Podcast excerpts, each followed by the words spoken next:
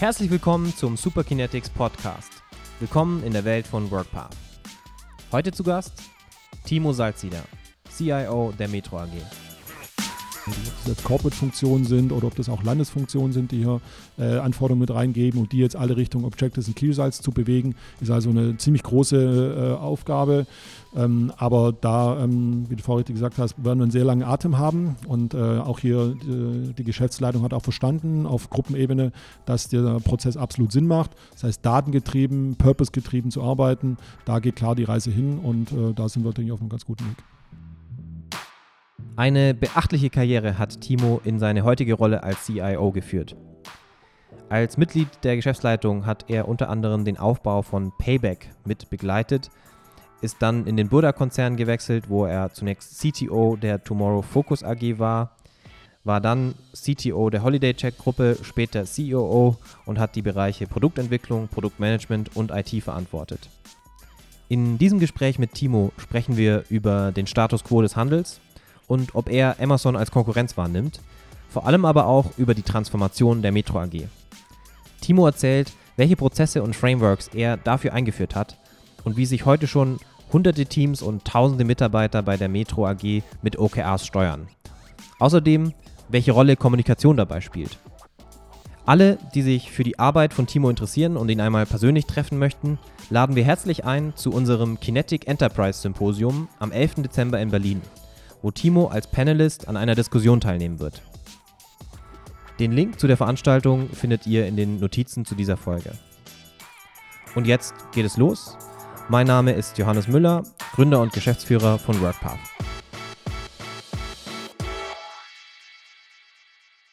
Herzlich willkommen zu einer neuen Folge Superkinetics, dem WorkPath Podcast. Wir sind heute in Düsseldorf am Hauptsitz der Metro AG nach wie vor eines der größten börsennotierten Handelsunternehmen der Welt mit mehr als 150.000 Mitarbeiter, aktuell etwa 37 Milliarden Umsatz und mehr als 760 Märkten auf der ganzen Welt. Heute treffen wir uns hier mit Timo Salzieder, dem CIO der Metro AG. Vielen Dank, dass wir da sein dürfen, Timo. Sehr gerne. Wie immer bei den Gästen im Superkinetics Podcast, möchtest du dich den Zuhörern kurz selbst vorstellen. Ich glaube, gerade so die letzten Schritte in deiner Karriere aus dem Burda-Ökosystem, aus den Medien, aus dem Digitalumfeld, jetzt in dieses sehr etablierte Handelsunternehmen. Mhm. Was hat dich hierher gebracht? Ja, also ähm, ja, erstmal danke für die Möglichkeit, hier ähm, mich mit unterhalten zu können. Ja, wie du richtig gesagt hast, komme ähm, aus eigentlich dem Digitalumfeld. Das heißt, äh, Boda im Digitalumfeld mit Firmen wie Elite-Partner, zuletzt äh, sehr schwerpunktmäßig äh, mit Holiday Check gearbeitet. Also eher mittelständisches Unternehmen mit Schwerpunkt auf, auf digitalen Themen und jetzt so seit knapp zweieinhalb Jahren jetzt bei der Metro. Und natürlich äh, war die Frage, als ich damals die Anfrage bekommen habe, ob ich zur Metro wechseln möchte, erstmal äh, große Skepsis auf meiner Seite, weil äh, denkt mir erstmal altes, verstaubtes Unternehmen, ähm, das digital dort erstmal keine Rolle spielt. Und natürlich ist das Thema digitale Transformation, was ich persönlich als sehr schlimmes Schlagwort inzwischen wahrnehme, dort gefallen. Aber ich habe mir dann noch mal so ein bisschen die, die Ausgangssituation im Markt angeschaut und auch angeschaut, wie sich die Metro ähm, da entwickelt und welche Herausforderungen da sind. Und äh, bin natürlich, als ich dann angekommen bin, hier auch äh, von einer oder anderen Geschichte überrascht worden.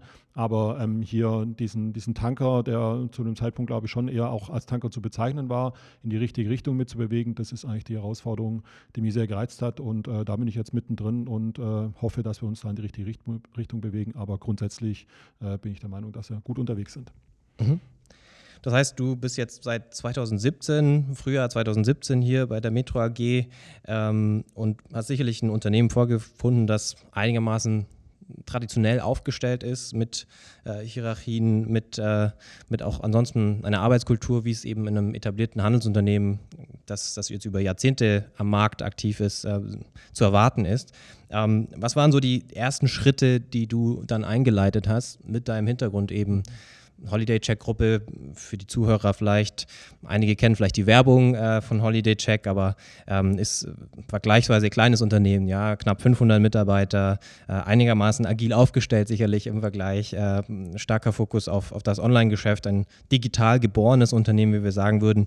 Ähm, der Matthias Gorf, der dort verantwortlich ist für Agilität und OKRs, war vor einigen Tagen auch bei uns im Gespräch im Superkinetics Podcast. Das wird auch noch in den nächsten Wochen dann herauskommen.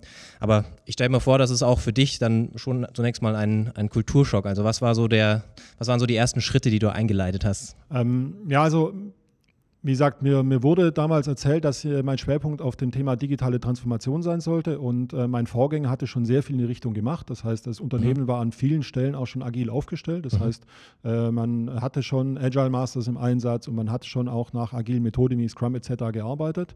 Was mich ein bisschen überrascht hat zu dem Zeitpunkt, äh, war, wie wenig datengetrieben und auch wie wenig strategisch diese Bereiche aufgestellt waren. Ich weiß noch, äh, an einem der ersten Tage habe ich hier so ein paar Product Owner um mich herum versammelt, gerade aus dem Digitalumfeld äh, und habe einfach mal gefragt, äh, habt ihr alle eine Product Vision und Mission äh, aufgeschrieben und äh, habt ihr auch Kennzahlen definiert, nach denen ihr eure Produkte entwickeln wollt? Und da war dann naja, eine gewisse Leere im Raum, weil in die Richtung bisher nicht gearbeitet wurde. Das heißt, sehr, sehr stark feature-getrieben gearbeitet. Das heißt, man hat versucht, möglichst schnell digital Produkte wie einen Online-Shop, eine App etc. an den Start zu bringen. Aber so die, die Grundregeln, wie man moderne Produkte baut, die sind an der Stelle nicht immer eingehalten worden. Mhm. Das heißt, die, die ersten Schritte für dich waren dann, greift man das äh, prozessual an? Ähm, wir kommen gleich noch auf das Thema Kommunikation zu sprechen. Du mhm. kommunizierst sehr viel und betonst immer wieder, ähm, es muss, muss mehr gesprochen werden, es muss auch mehr das, über das Zielbild gesprochen werden. Aber kannst du dich noch daran erinnern, was waren so die, die ersten wirklich ja, also, sichtbaren äh, Pflöcke, die du dann auch reingeschlagen ja, hast. Also war in der Tat, oder es ist nach wie vor ehrlich gesagt so, dass ich äh, auf zwei äh, Wegen unterwegs bin. Der eine ist in der Tat Kommunikation. Also es geht sehr, sehr stark ums Thema Kultur. Ich bin der Meinung, dass ein Unternehmen noch so gute Technologien, noch so gute Prozesse haben kann. Wenn die Kultur im Unternehmen nicht stimmt, äh, dann musst du hier nichts bewegen. Das heißt, da einen sehr, sehr starken Fokus drauf, wo ich auch gleich noch mehr dazu erzählen kann. Ähm, aber die zweite Thematik war einfach sehr, sehr stark auf Prozesse. Das heißt, äh, Entwicklungsmethodik etc. Äh, wir haben beispielsweise Continuous Delivery eingeführt, äh, ähm, Test Automation, solche Themen sehr, sehr schnell und stark gepusht.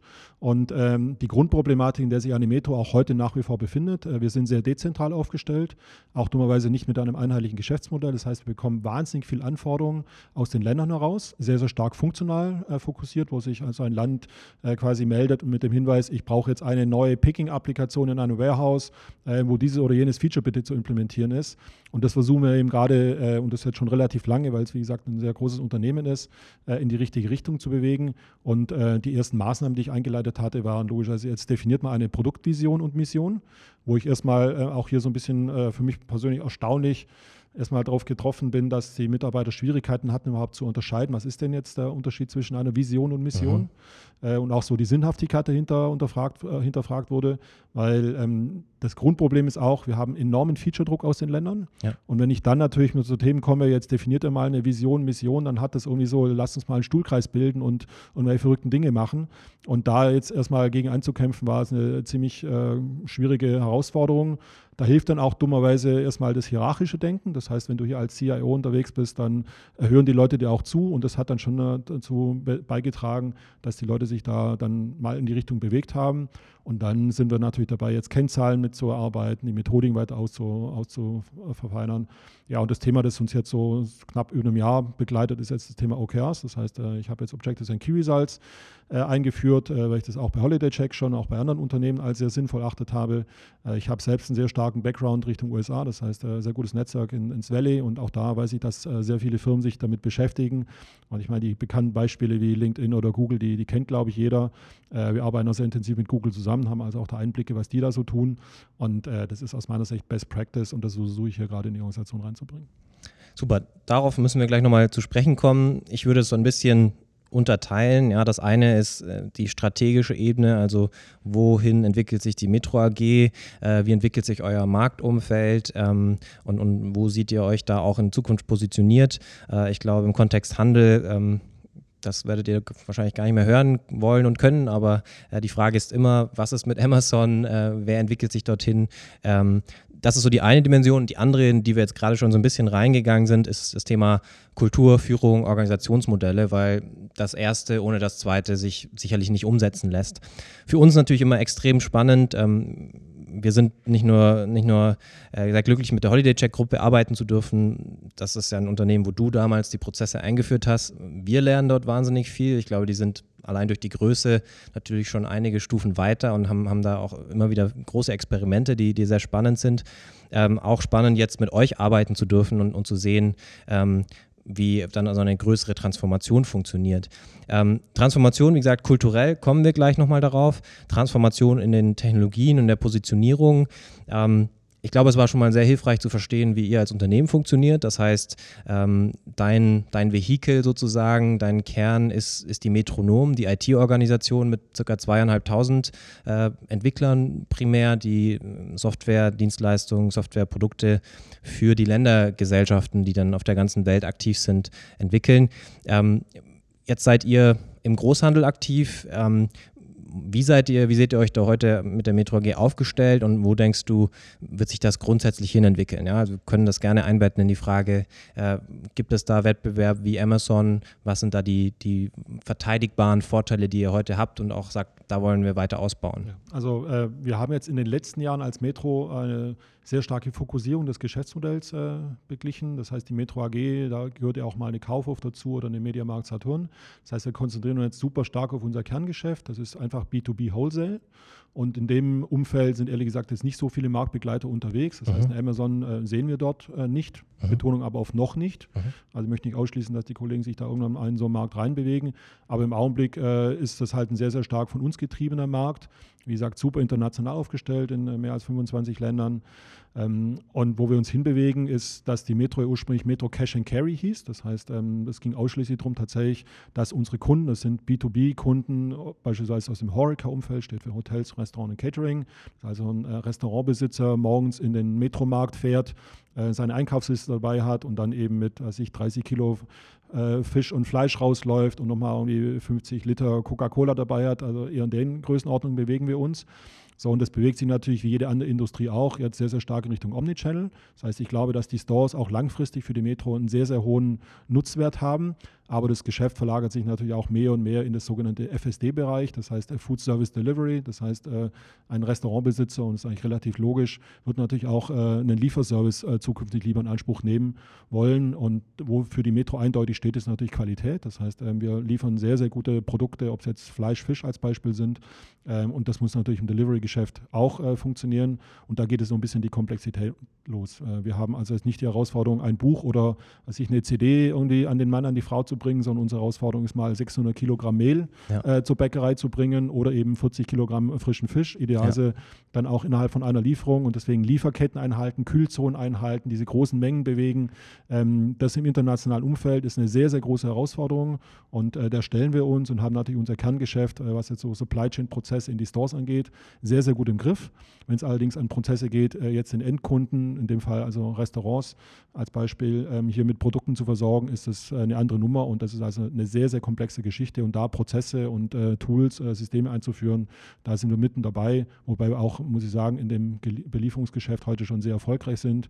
Das war die Zahl von 37 Milliarden genannt. Also 7 Milliarden aus den 37 äh, Milliarden kommen schon aus dem Belieferungsgeschäft, mhm. was schon zeigt, äh, da wachsen auch sehr, sehr stark, dass das eine hohe Akzeptanz im Markt hat. Und natürlich Omnichannel, ich weiß, es ist ein bisschen äh, Begriff, der schon ein bisschen totgeredet ist, aber es ist für uns schon relevant, dass wir glauben, dass wir unsere Kunden nach wie vor zwischen Stores und auch dem Belieferungsgeschäft hin und her bewegen können, weil wir in unseren Stores natürlich auch sehr viel Beratungsleistung anbieten, von Weinproben bis über äh, irgendwelche Beratungsgeschichten, Kochkurse, die wir anbieten in den Stores. Also sehr, sehr umfangreiches Angebot, das wir unterbreiten und deswegen glaube ich, wird sich das nicht zu einem hundertprozentigen Delivery- oder Online-Geschäft bewegen, sondern es wird sich äh, nach wie vor irgendwie die Waage halten, aber der Trend ist eindeutig Richtung Belieferungsgeschäft. Mhm.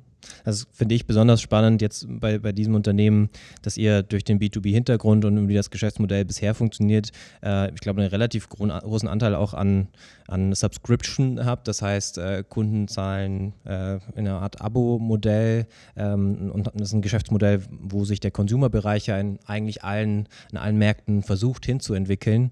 Ähm, ich glaube, das ist immer eine, eine starke Ausgangslage, um, um ja, sehr beziehungsorientiert äh, zu arbeiten. Ne? Ja, und äh, auch da jetzt aus einem eher B2C-lastigen Background kommend, äh, bei einer Holiday Check als Beispiel, äh, ist natürlich das Thema Conversion-Optimierung äh, eines der Top-Themen.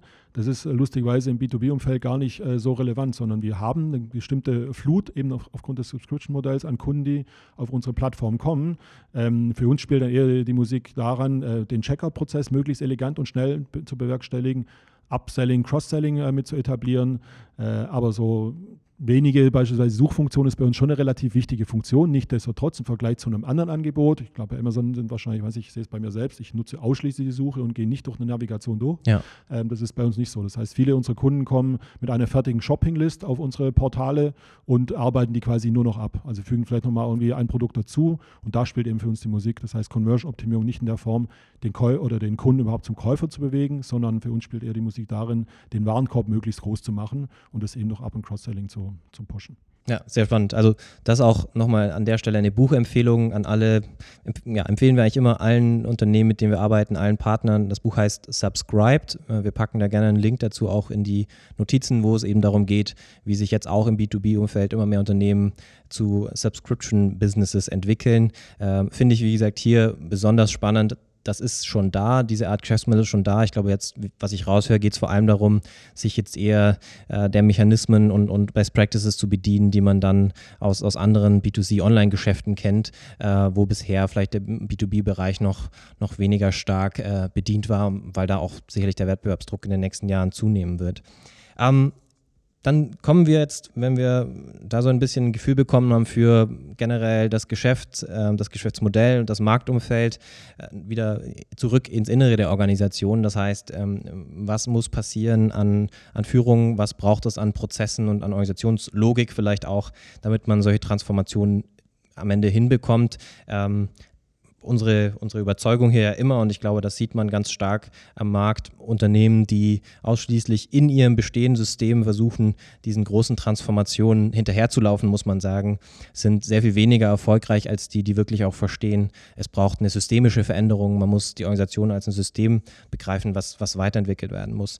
Ähm, wir haben über das Thema Kommunikation gerade schon gesprochen ich glaube, du hast ja auch sehr sichtbar ähm, viele neue Formate eingeführt. Ihr habt äh, Townhalls, wo sich teilweise zumindest liest man das, äh, mehrere tausend Leute einwählen, äh, wo man davor online äh, Fragen einreichen kann, die du beantwortest. Du hast einen internen Blog, wo du über bestimmte Themen schreibst. Ähm, das heißt, du hast sehr viel in Richtung Transparenz und, und ein Stück weit vielleicht auch Sensibilisierung für diese Themen getan und, und tust das weiterhin. Hast du da am Anfang die Organisation vielleicht auch ein bisschen überrascht und an manchen Stellen vielleicht sogar überfordert? Ähm, ziemlich sicher. Ähm, überrascht weiß ich nicht. Also ich glaube, man hat nicht so ein richtig klares Bild gehabt, äh, als ich am Anfang reinkam, wo ich überhaupt herkomme und was mein, mein Background ist. Ähm, klar war, dass ich mich sehr stark natürlich mit Digitalthemen in der Vergangenheit beschäftigt hatte. Ich glaube, für die Organisation war es schon sehr überraschend, dass ich so einen sehr starken Wert auf das Thema äh, Kultur wirklich lege. Mhm. Ähm, das hat sich auch manifestiert durch die Tatsache, dass wir ähm, auch hier ein Rebranding gemacht haben. Das heißt, äh, am Anfang gab es halt hier die Metro AG mit einem IT-Unit und dann noch die Metro Systems.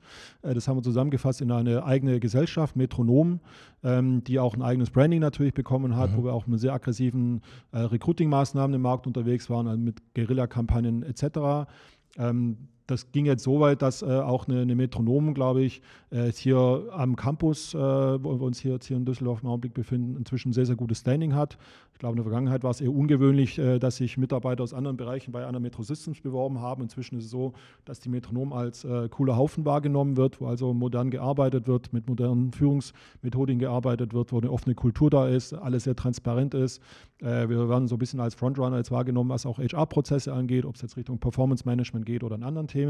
Ähm, und da habe ich schon sehr, sehr großen Wert drauf gelegt. Ich glaube, das war überraschend, aber ähm, die Mannschaft zieht sehr, sehr gut mit. Ähm, aber natürlich gibt es immer noch ein paar Bedenkenträger, die sagen, naja, ähm, früher war irgendwie alles besser und warum haben wir das nicht seit 10 äh, so gemacht, wie wir es vor 10, 15 Jahren schon gemacht haben.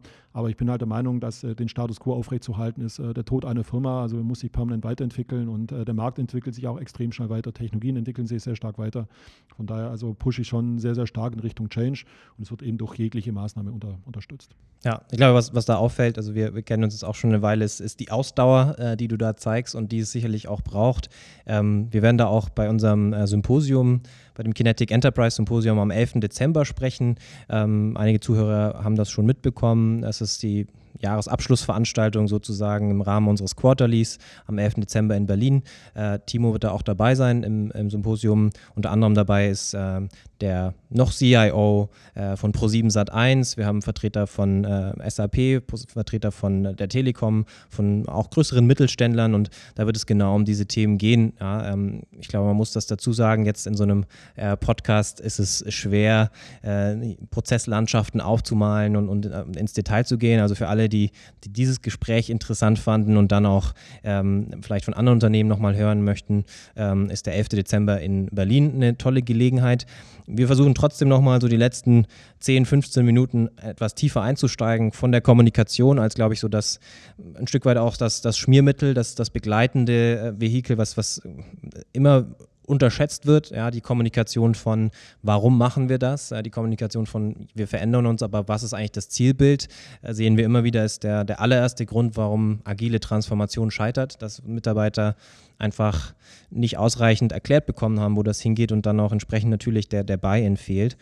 Ähm, ich glaube, es wurde vorhin schon kurz angeschnitten, ja. Es geht, ging um das Thema Prozesse und wir müssen jetzt so ein bisschen die Balance finden, dass wir nicht zu sehr ins Detail gehen und uns da äh, verlieren. Aber ähm, was wir in, in vielen Unternehmen gerade in Deutschland sehen, wir haben vor einigen Tagen mit Dr. Markus Reitner gesprochen, der von der agilen Transformation bei BMW, insbesondere bei der BMW Group IT erzählt hat, äh, wo es um die Entwicklung von einer Projektorganisation hin zu einer Produktorganisation geht. Ich glaube, eine ähnliche, eine ähnliche Entwicklung treibst du, facilitierst du auch hier bei der Metronom. Ähm, ich würde gerne mal versuchen, so diese verschiedenen Frameworks kurz nebeneinander zu legen und, und, und äh, einzuordnen. Also ich glaube, worüber man liest bei euch, ist, ist das, das Framework Vimosa, äh, Vision, Mission, Objectives, Strategies und Actions dann hast du verschiedentlich auch schon darüber gesprochen, das Thema Portfolio Management Prozess. Ähm, kannst du kurz mappen? Wir haben es vorhin schon angesprochen. Also, was erlebt ein Team, ein, ein Mitarbeiter heute bei der Metronom? Wie steuert sich diese Organisation? Wie kann sich das Team auch selbst steuern? Wo wir relativ schnell durchgehen können, glaube ich, ist Vision, Mission. Das haben wir gerade schon angesprochen, aber dann nochmal konkreter in das Thema OKRs und, und die Komplexität hier, wie das dann mit bestehenden Portfolioprozessen vielleicht auch verzahnt wird. Also äh, ist richtig, wir kommen ähnlich wie BMW eher aus einer projektgetriebenen Organisation heraus. Das heißt, in der Vergangenheit ist es eher als Erfolg wahrgenommen worden, wenn ein Projekt in Time and Quality and Budget abgeschlossen wurde. Äh, ob das jetzt einen Business Impact hatte, das war, ehrlich gesagt, nicht wirklich hinterfragt. Das heißt, wir haben sehr viele Projekte geliefert, äh, haben aber auch teilweise aus heutiger Sicht so ein bisschen den Frustrationseffekt, dass wir sehen, dass äh, da viele Features, die wir geliefert haben, in den Ländern gar nicht genutzt werden. Teilweise, weil sie nicht gut dokumentiert sind oder weil sie nicht bekannt sind oder was noch schlimmer ist, einfach nicht gebraucht werden. Ähm, und äh, das Ganze frustriert äh, A, das Business, aber B, natürlich auch die IT. Und wir bewegen uns jetzt eindeutig in eine Produktorganisation hinein. Das heißt, ähm, wir haben jetzt über 200 äh, agile Produktteams mit am Start, äh, über neun Standorte hinweg mit über 2000 Mitarbeitern. Und ähm, natürlich äh, so eine Riesenorganisation an, zum Laufen zu bringen und jetzt auch sagen wir, eine Veränderung vom Mindset zu bewegen, bedingt, wie gesagt, vor angesprochen Kommunikation. Aber methodisch ist es so, dass wir uns natürlich erstmal mit dem Thema Vision und Mission beschäftigt haben. Das heißt, was ist jetzt von jedem einzelnen Produkt eine Vision? Äh, was ist überhaupt ein Produkt? Allein die Definition, was, äh, was versteht, versteht man hinter dem Thema Produkt? Und beispielsweise eine Microsoft Office Suite ist äh, für mich kein Produkt. Wenn ich bei Microsoft arbeite, ja, bei uns selbst natürlich nicht. Ähm, Nichtsdestotrotz versuchen wir jetzt halt die Organisation in diese Richtung zu bewegen, sehr datengetrieben zu arbeiten. Wir haben den riesengroßen Vorteil, dass wir auf einem Datenschatz hier sitzen, weil jeder Kunde, der bei der Metro einkauft, der zeigt seine Metro-Karte und damit wissen wir, wer es ist. Wir wissen, wie oft er kommt. Wir wissen, welche Produkte er kauft, etc. Ähm, und mit diesen Daten können wir natürlich jetzt auch super viel anfangen. A zur Steuerung von Kunden, aber auch B zur Steuerung der, der internen Produktentwicklung. Und entsprechend investieren wir dort A sehr viel in Technologie und B aber auch sehr viel in Know-how der Mitarbeiter, um jetzt hier datengetrieben zu arbeiten. Und das ist eigentlich jetzt erstmal der, der wichtige Aspekt, dass wir sehr datengetrieben Produktentwicklung betreiben, um einfach auch dem Business zu beweisen, dass das, was wir liefern, wirklich einen Impact fürs Business hat. Mhm ich weiß also, du kannst das gerne ein bisschen abblocken, wenn du das Gefühl hast, wir gehen da zu tief hinein, aber wir sehen, dass das eine der Kernfragen ist von vielen großen Unternehmen. Äh, wenn ein großer vielleicht auch ein lange etablierter Portfolioprozess schon da ist, ja, ähm, und dann man versucht mit neuen Ansätzen wie OKRs die Organisation auf eine neue Art und Weise zu steuern. Ähm, kannst du kurz darüber sprechen, wie, wie, da die Schnittstellen funktionieren? Also ihr habt natürlich äh, wirtschaftliche, ihr habt Geschäftsziele aus der AG und gleichzeitig die Metronom setzt sich an vielen Stellen natürlich unter deiner strategischen Guidance selbst Ziele, selbst OKRs. Ähm, was habt ihr da für Erfahrungen gemacht? Ja, also vielleicht ein bisschen weiter ausholend. Ähm, als ich angefangen hatte, gab es auch kein richtiges Portfolio-Management. Das heißt, wir haben jetzt erstmal ein klassisches Portfolio-Management eingeführt, um Projekte äh, zu priorisieren. Das heißt, äh, klassisch Kennzahlen aufgenommen, wie was ist der Business Case dahinter, mhm. was ist äh, der, auch ein Strategy Score haben wir aufgenommen, um schlussendlich Projekte zu priorisieren. Das war Schritt eins. Ähm, knapp eineinhalb Jahre lang diesen Schritt hier durch die, durch die Company getrieben, ähm, dann jetzt Richtung OKRs gewechselt. Das heißt, die Logik war schon klar, wir versuchen erstmal eine Priorisierung hinzukriegen und dann Richtung Objectives and Key Results zu gehen. Das machen wir jetzt seit knapp einem Jahr und äh, haben also mehrere hundert Mitarbeiter jetzt auf dem Objectives and Key Results Prozess drauf und fangen jetzt gerade an, das Business mit zu integrieren, weil das Business immer noch so ein bisschen denkt, naja, IT ist eine Supportfunktion, ich definiere, was ich haben möchte, werfe die Anforderungen über den Zaun und irgendwann Magic kommt dann hier tatsächlich das IT-Produkt raus und da ist also sehr viel Kommunikation und Training auch notwendig. Wir haben also jetzt hier äh, über alle Standorte hinweg so knapp 40 OKR-Master im Einsatz, das heißt Leute, die sich mit der OKR-Methodik äh, inhaltlich beschäftigen. Und äh, die sind jetzt dabei, sowohl unsere internen Mitarbeiter innerhalb der Metronom auf die Methodik zu schulen, als auch jetzt auch die Stakeholder auf deren Seite. Und die, die Schnittstellen sind natürlich jetzt erstmal äh, sehr, sehr vielfältig. Ob das jetzt Corporate-Funktionen sind oder ob das auch Landesfunktionen sind, die hier äh, Anforderungen mit reingeben und die jetzt alle Richtung Objectives und Key Results zu bewegen, ist also eine ziemlich große äh, Aufgabe. Ähm, aber da, ähm, wie du vorhin gesagt hast, werden wir einen sehr langen Atem haben. Und äh, auch hier die, die, Geschäftsleitung hat auch verstanden auf Gruppenebene, dass der Prozess absolut Sinn macht. Das heißt, datengetrieben, purpose-getrieben zu arbeiten, da geht klar die Reise hin und äh, da sind wir, denke ich, auf einem ganz guten Weg. Mhm.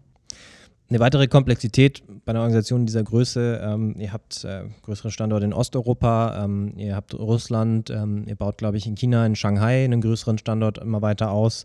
Ähm, erlebst du da kulturelle Unterschiede auch in der Art und Weise, wie jetzt solche Methoden funktionieren, der Steuerungsprozess funktioniert? Tut man sich in bestimmten Bereichen leichter als anderswo? Ja, der kulturelle Unterschied, würde ich sagen, ist gar nicht so sehr mit unser Problem. Äh, die Herausforderung, die wir haben, ist, dass wir in diesen Ländern äh, sehr unterschiedliche Geschäftsmodelle fahren. Das heißt, ähm, ein zentrales zentrales IT-System bereitzustellen, das unterschiedliche Geschäftsmodelle abdeckt, äh, weil in manchen Ländern sind wir eher auf Trader, also so Tante-Emma-Läden unterwegs.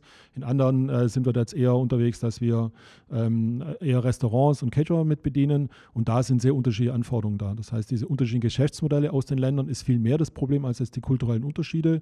Äh, wir sind, und das ist gut, äh, erstmal ein sehr prozessgetriebenes Unternehmen. Das heißt, äh, wenn man Prozesse hier zentral vorgibt, dann werden die auch von den Ländern teilweise mehr oder weniger gut mitgetragen. Aber dass wir dort jetzt auf kulturelle Unterschiede zwischen Kollegen in Russland oder in Indien stoßen, ähm, ist eher nicht der Fall. Okay. Bleiben wir trotzdem noch kurz eine Frage an der, an der kulturellen Front. Wenn du sagst, innerhalb des Unternehmens starke Ausrichtung auf Prozesse und damit das gar nicht so die große Herausforderung. Du hast vorhin gesagt, äh, du hast ein äh, starken Hintergrund, starke Beziehungen nach wie vor in die USA. Du hast äh, eine Zeit lang auch im Silicon Valley verbracht. Ich glaube auch in Berkeley unter anderem studiert. Äh, ich erinnere mich in einem der letzten Roundtables, in dem wir zusammengesessen sind, hast du auch erzählt, da hast du eine Beziehung zu, zu John Durr, der dich, glaube ich, auch im Rahmen des Buchs äh, Measure What Matters ähm, äh, ein, zwei Mal angerufen hat. Ähm, hast du da Unterschiede gesehen, dass du sagst, so wie wir das äh, in den USA kennen, ähm, das las, kann ich hier jetzt nicht einfach auf äh, die deutsche Arbeitskultur übertragen und ein Unternehmen einer anderen Größe, weil das ist was, was wir ganz viel erleben.